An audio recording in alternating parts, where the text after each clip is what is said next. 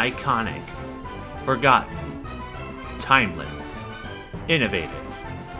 These are the soundtracks that help shape and define what we hear in the video games that we play. I am Nitro, and this is the M Disk Playlist Video Game Music Primer 1999.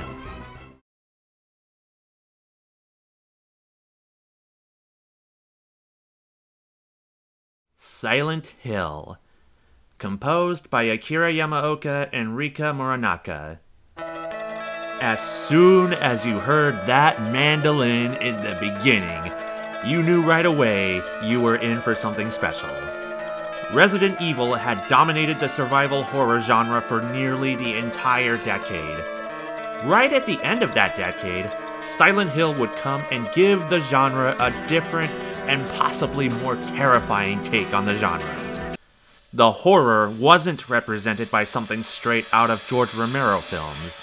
It was the unseen, it was the ambience, it was the grotesque, and a lot of it was driven by the music of Akira Yamaoka. He didn't just compose the music, he did all of the audio work as well, and he was the first to volunteer for the opportunity to work on Silent Hill because he strongly believed he was the only one capable of giving Silent Hill the experience it deserved.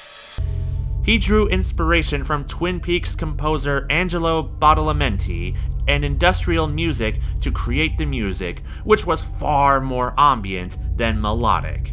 In fact, nearly the entire soundtrack could be viewed as one very long piece if listened to back to back.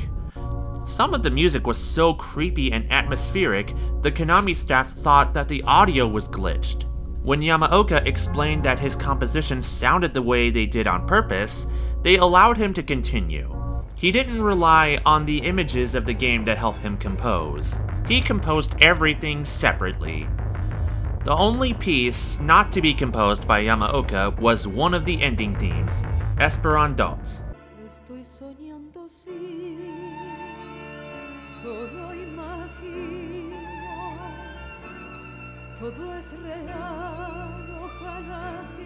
Rika Muranaka had already written music for Konami hits Symphony of the Night and Metal Gear Solid at that point of her career. The vocals were performed entirely in Spanish by Vanessa Quiroz. The song was written in English and translated into Spanish, but because of the English to Spanish translation, the melody did not match the lyrics. Fortunately, it only took Muranaka five minutes to revise the lyrics to match the melody. Akira Yamaoka had been working for Konami since 1993, with his first games being Contra Hard Corps and the Rocket Knight Adventure games. It wasn't until Silent Hill where he established himself as one of Konami's most prominent composers. By creating some of the most terrifying audio heard in a video game, he literally defined the experience of Silent Hill more than any other composer could define the experiences of the games they composed.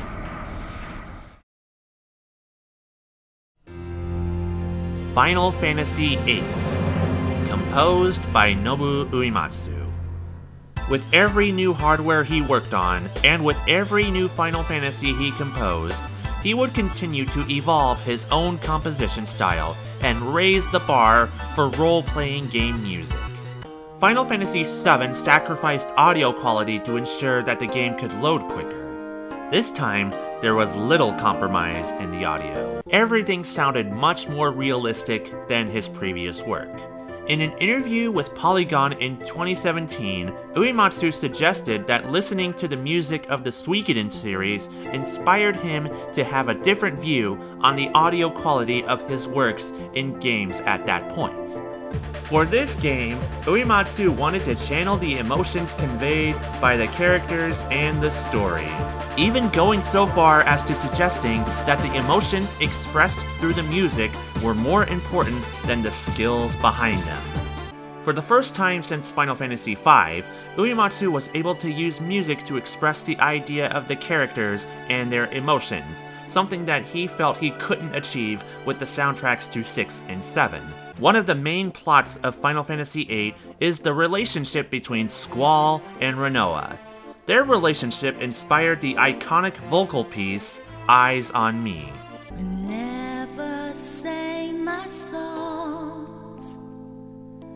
On the stage on my own. Said my words, wishing they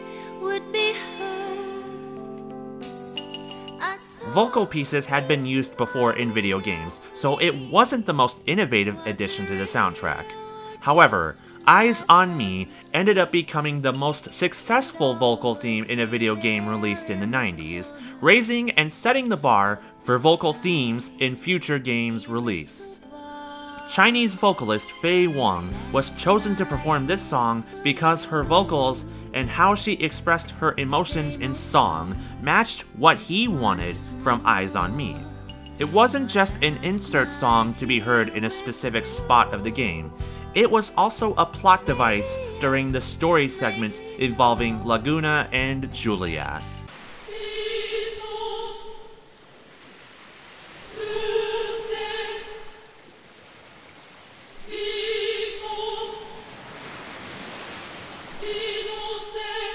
Eyes on Me wasn't the only vocal piece, however. The game immediately begins with a strong orchestra choir overture, Liberi Fatali. The lyrics are performed in Latin, but the signature phrase, Fithos, Lusec, Wecos, Vinosec, is not a real Latin phrase. It is actually an anagram of the word love and the phrase succession of witches. There is another piece in the soundtrack titled Fithos Lusec Wecos Vinosec that plays during Edea's parade. This piece is also notable outside of the game, as it was used during the 2004 Summer Olympics for Alison Bartosik and Anna Kozlova's bronze winning synchronized swimming performance. Music is even used as a minor side plot in the game. When the protagonist group is preparing for the Garden Festival, Selphie and Irvine attempt to form a band with the protagonists, except Squall and Rinoa. You can pair a character with an instrument, and the result will be one of three a performance of Eyes on Me, an Irish jig, or a cacophony of the two possible scenarios. As much of a departure it was for the series, it ended up being one of Uematsu's most evolved soundtracks. With a higher quality sound, more opportunities were presented to give the Final Fantasy series the kind of music it hadn't experienced before, setting the standard for future Final Fantasy titles to follow.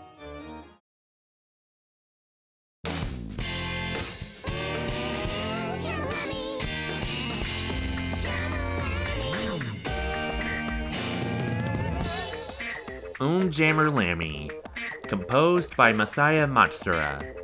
Following the success of Parappa the Rapper, work was done to produce a sequel that captured the hearts and earworms of gamers who were captivated by Matsuura's innovation to video games.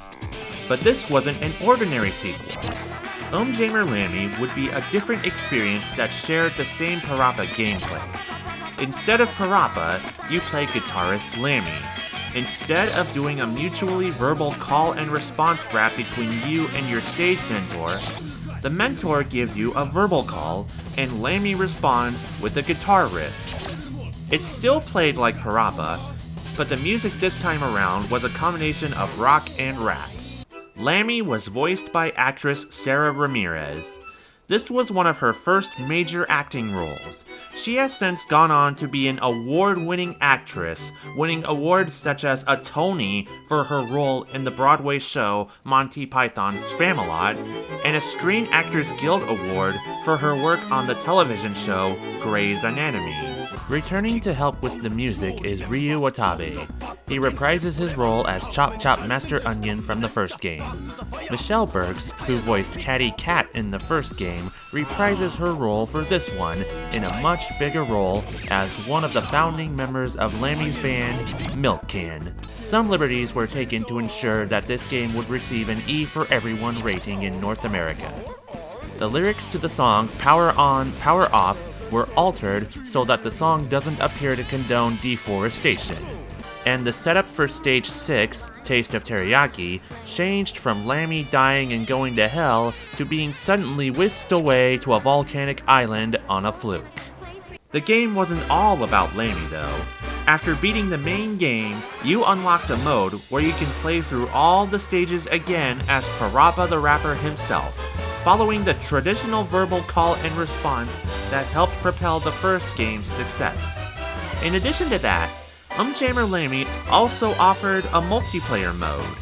In this mode, two players can play as one of three characters Lammy, Parappa, and Lammy's rival, Rammy. Thus, adding a lot more replay value to this game and more variations to the game's vocal pieces than in the first game. Umjammer Lammy didn't quite achieve the legacy that Parappa the Rapper did, but Umjammer Lammy did add to the franchise. It incorporated the rock genre. It offered the hip hop genre for those who didn't want to feel left out. It offered both at the same time. And it offered the opportunity for more than one person to enjoy the works of Masaya Matsuura.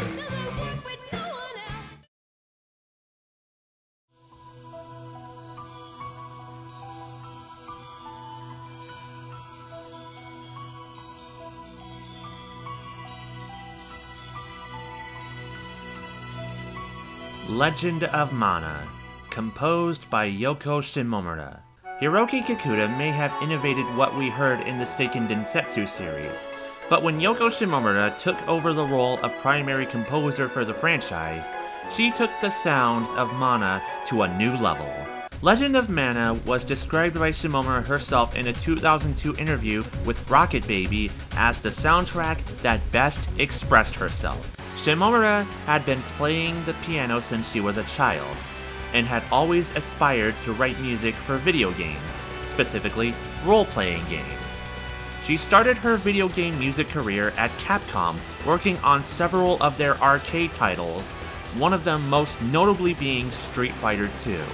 Then she moved on to Square, where she was given the opportunity to compose for the genre she had always dreamed of working on fantasy role playing games.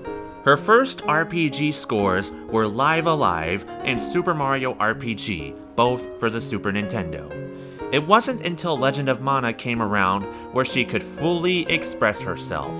She had already gained experience working with the sounds of the PlayStation through Parasite Eve, but her approach to that game was more of an experimental one.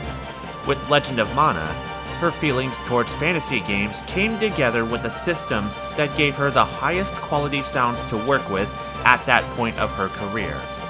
While Hiroki Kikuta's approach to the Seiken Densetsu games was more eclectic, lighthearted, and upbeat, Shimomura's was more ambient, ethereal, and soothing. And for the first time in the franchise, vocals were provided.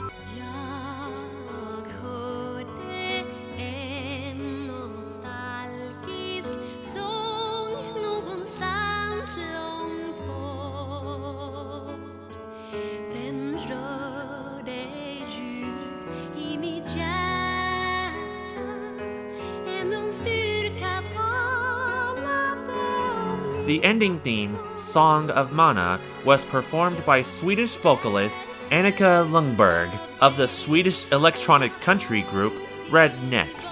Like what she did in Parasite Eve, Shimomura wanted to use a vocalist that wasn't popular.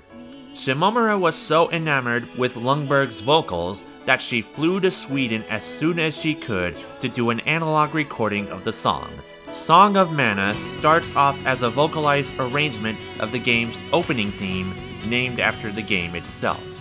Having part of the ending theme be a callback to the opening theme allowed the experience of playing the game to come full circle. Fantasy was always Yoko Shimomura's forte, and she knew it.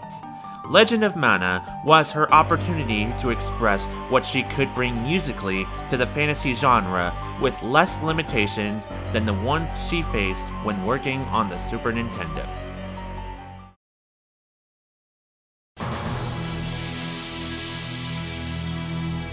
Soul Calibur.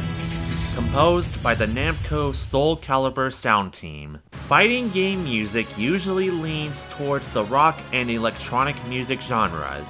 Not this game. Soul Calibur, the game that helped define the Sega Dreamcast as the pinnacle of the next generation of gaming consoles, had a more dramatic sound to enhance the fighting game experience. Although a live orchestra wasn't used, it was the closest to an orchestrated soundtrack that a fighting game had come to at the time. Leading the sound team at Namco was Junichi Nakatsuru. In his first composition job at Namco, he has been involved with every Soul Calibur game in the franchise. As a child, he took piano lessons and learned how to play music by composing his own arrangements of popular music. He studied music in school, and although he was part of different bands in his youth, he was more interested in composing than playing. One of his biggest inspirations on his career was John Williams' score for Star Wars Episode 1 The Phantom Menace. Other members of the sound team that contributed to the soundtrack were Yoshihito Yano, Akitaka Toyama, Takanori Otsuka, and Hideaki Tobita. Together, these composers have worked on some of Namco's other big name franchises, like the Katamari franchise and Namco's other popular fighting franchise, Tekken. As stated earlier, Soul Calibur was a defining moment for the Dreamcast. It stood out as doing something that fighting games on consoles could never do at the time surpass the original arcade version. Namco had always beefed up console ports of their fighting games with exclusive modes and features. Soul Calibur not only did that, but with the new hardware of the Dreamcast, Namco was able to push all the visuals to a level beyond what the arcade was capable of.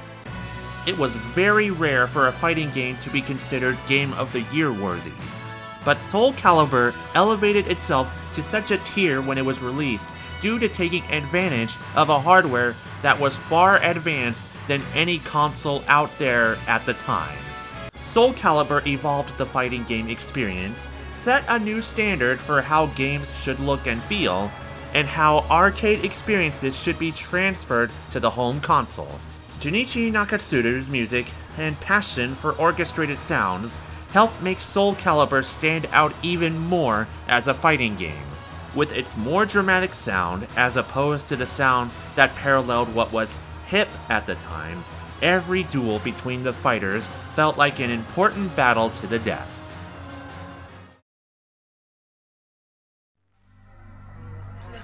Look at you, hacker.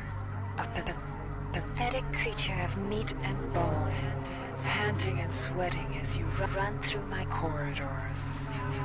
How can you challenge a perfect, immortal machine?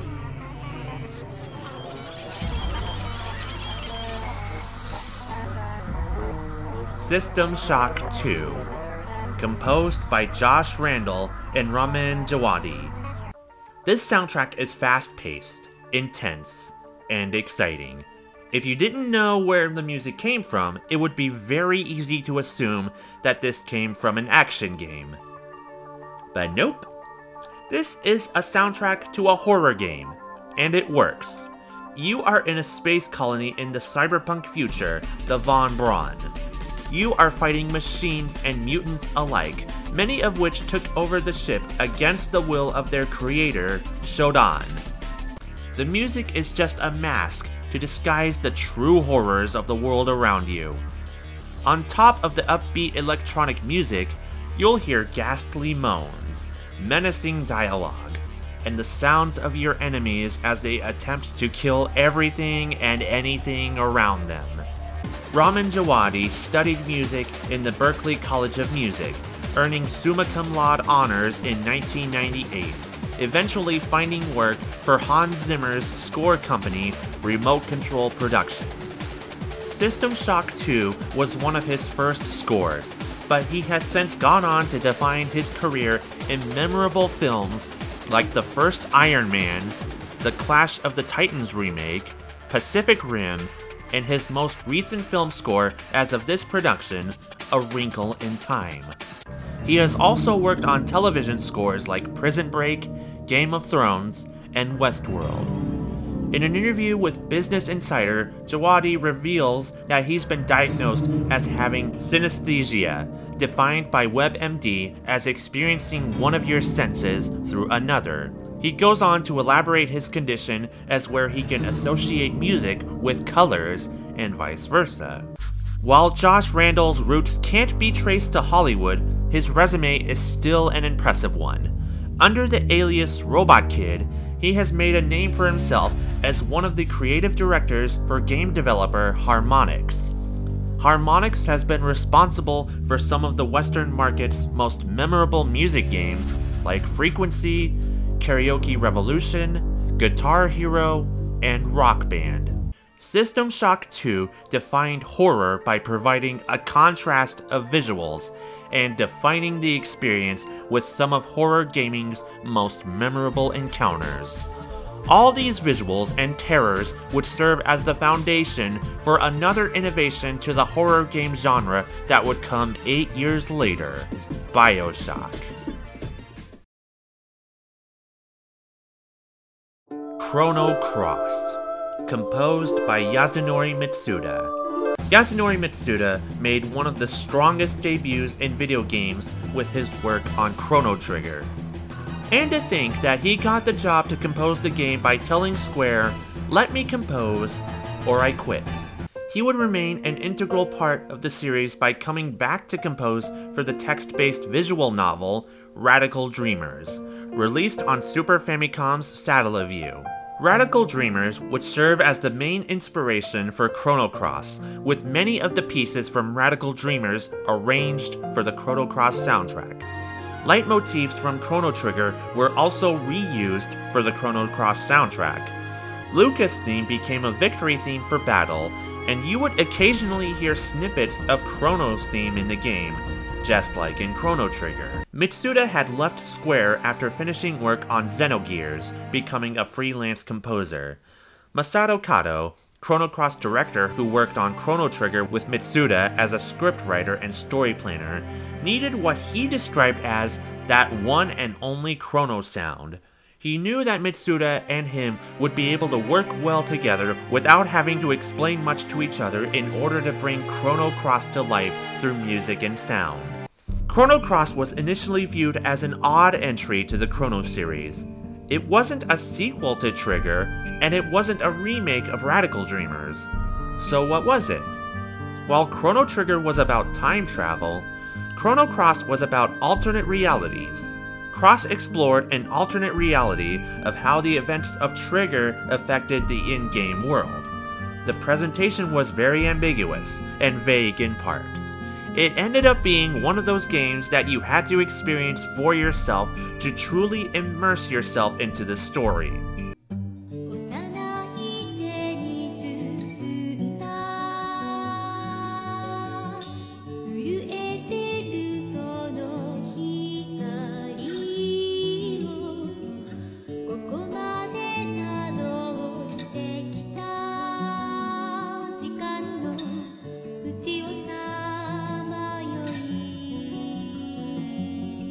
い The ending theme, Radical Dreamers The Unstolen Jewel, was the toughest for Mitsuda to compose.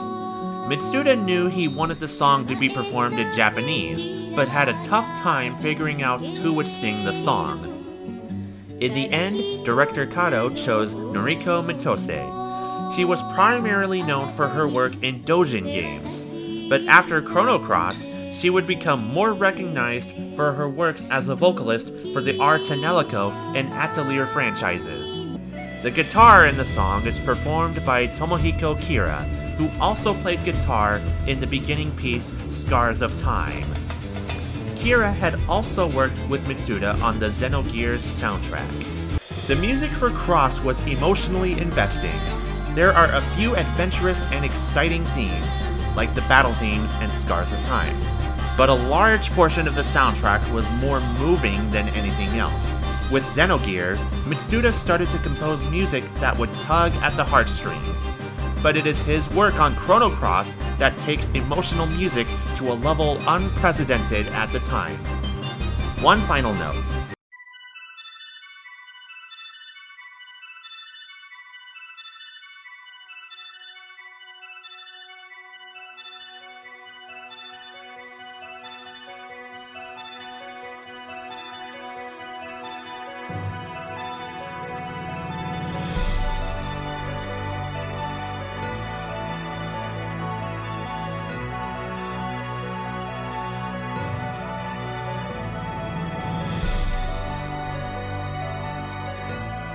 The climax of this game is one of the most moving moments in RPGs. It wouldn't be half as moving if the music had been done by anyone other than Mitsuda. Pokemon Gold and Silver, composed by Junichi Masuda, Morikazu Aoki, and Go Ichinose. So much went into the creation of the sequel to the first game. More original Pokemon, more music, and it would be a game that, thanks to the late Satoru Iwata, allowed you to play through both the entire game in the brand new Johto region, as well as the entire Kanto region from the first game, all in one cart without any compromise to any data. It was truly one of the largest Game Boy games on the market. Pokemon Gold and Silver, as a much bigger game than its predecessor, would need a much bigger soundtrack. 270 pieces to be exact. And that soundtrack would be helmed by three composers instead of just Masuda, like before. This time, he was joined by newcomers Morikazu Aoki and Go Ichinose. Aoki was a prominent part of the audio department for the Generation 2 Pokemon games, the Generation 3 Pokemon games, and briefly in the Generation 4 Pokemon games.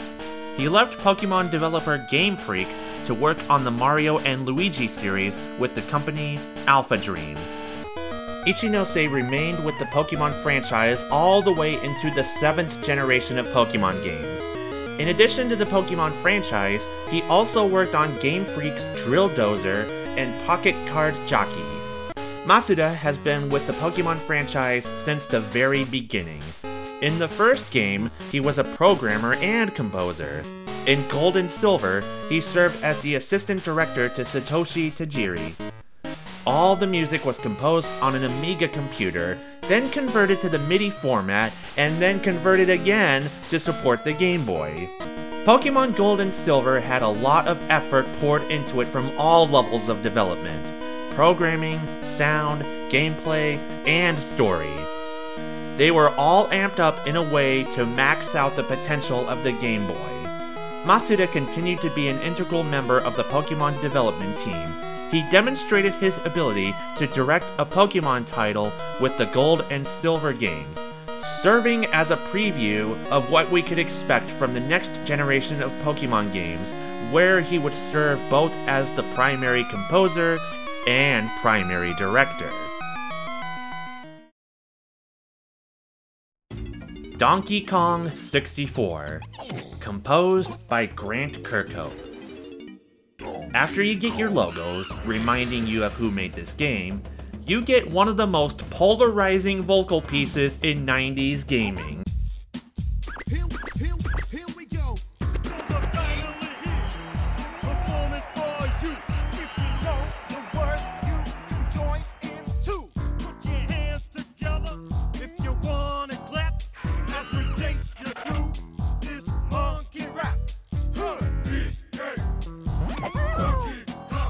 DK Rap, composed by Kirkhope and performed by George Andreas and Chris Sutherland, immediately introduces you to a soundtrack that uses fun and humor to enhance the gaming experience, which is what Kirkhope had already achieved with Banjo Kazooie. Kirkhope viewed the DK rap as something he did as a joke due to how popular the rap genre had become in the 90s. After the successful soundtrack to Banjo Kazooie, Kirkhope brought more of that dynamic, humorous, fun music to this game. It completely replaces the more atmospheric soundtracks from David Wise that made Rare's Donkey Kong franchise such a standout.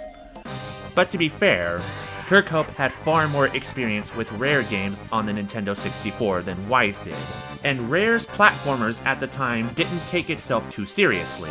So Kirkhope's style of music was just as good of a fit for Donkey Kong's jump to the Nintendo 64 as he was with Banjo Kazooie. Donkey Kong 64 also enhances the traditions of platformer games of the Nintendo 64 era by adding many more different items to collect, some of which could only be collected by one of five playable characters. This was either viewed as a great thing or a bad thing.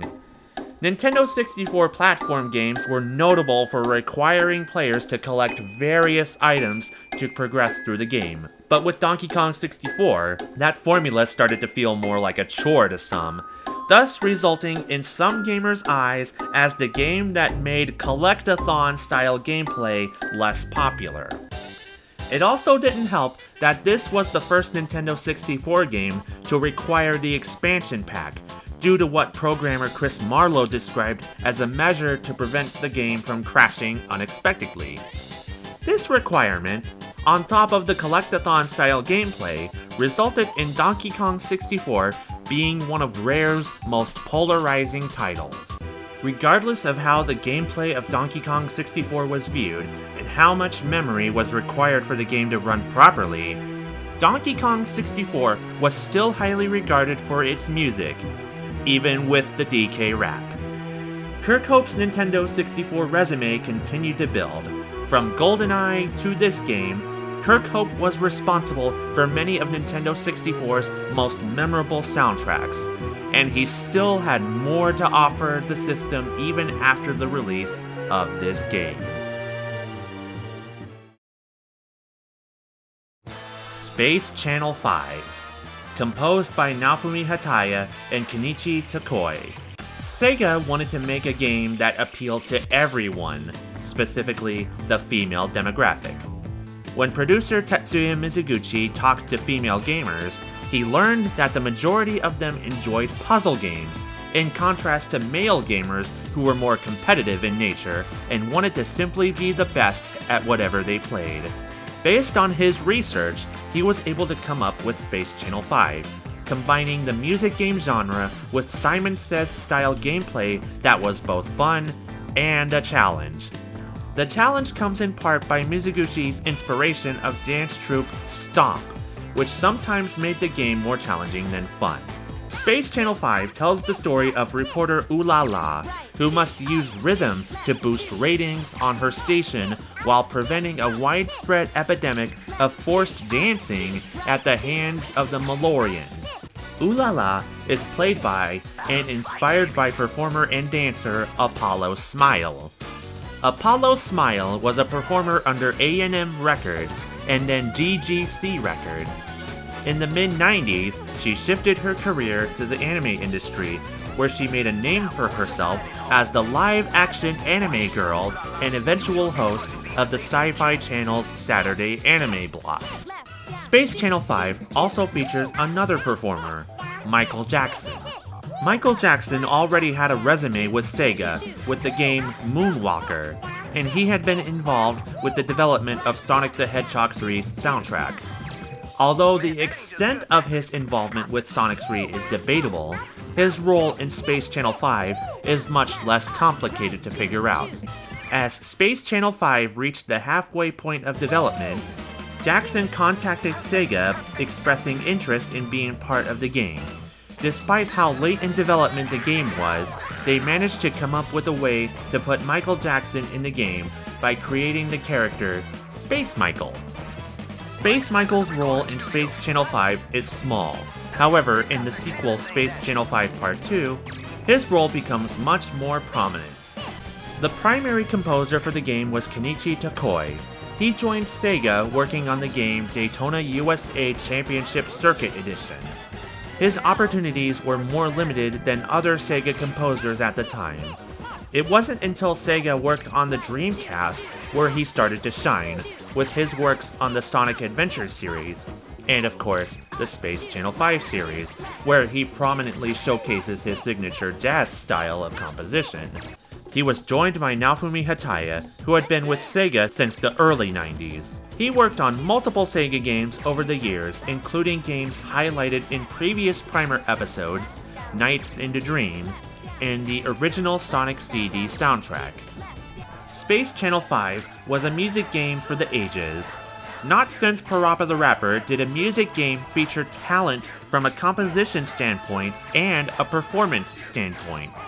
With gameplay that challenged more than excited, Space Channel 5 set itself apart as a music game that innovated its genre and raised the bar for other music games to follow.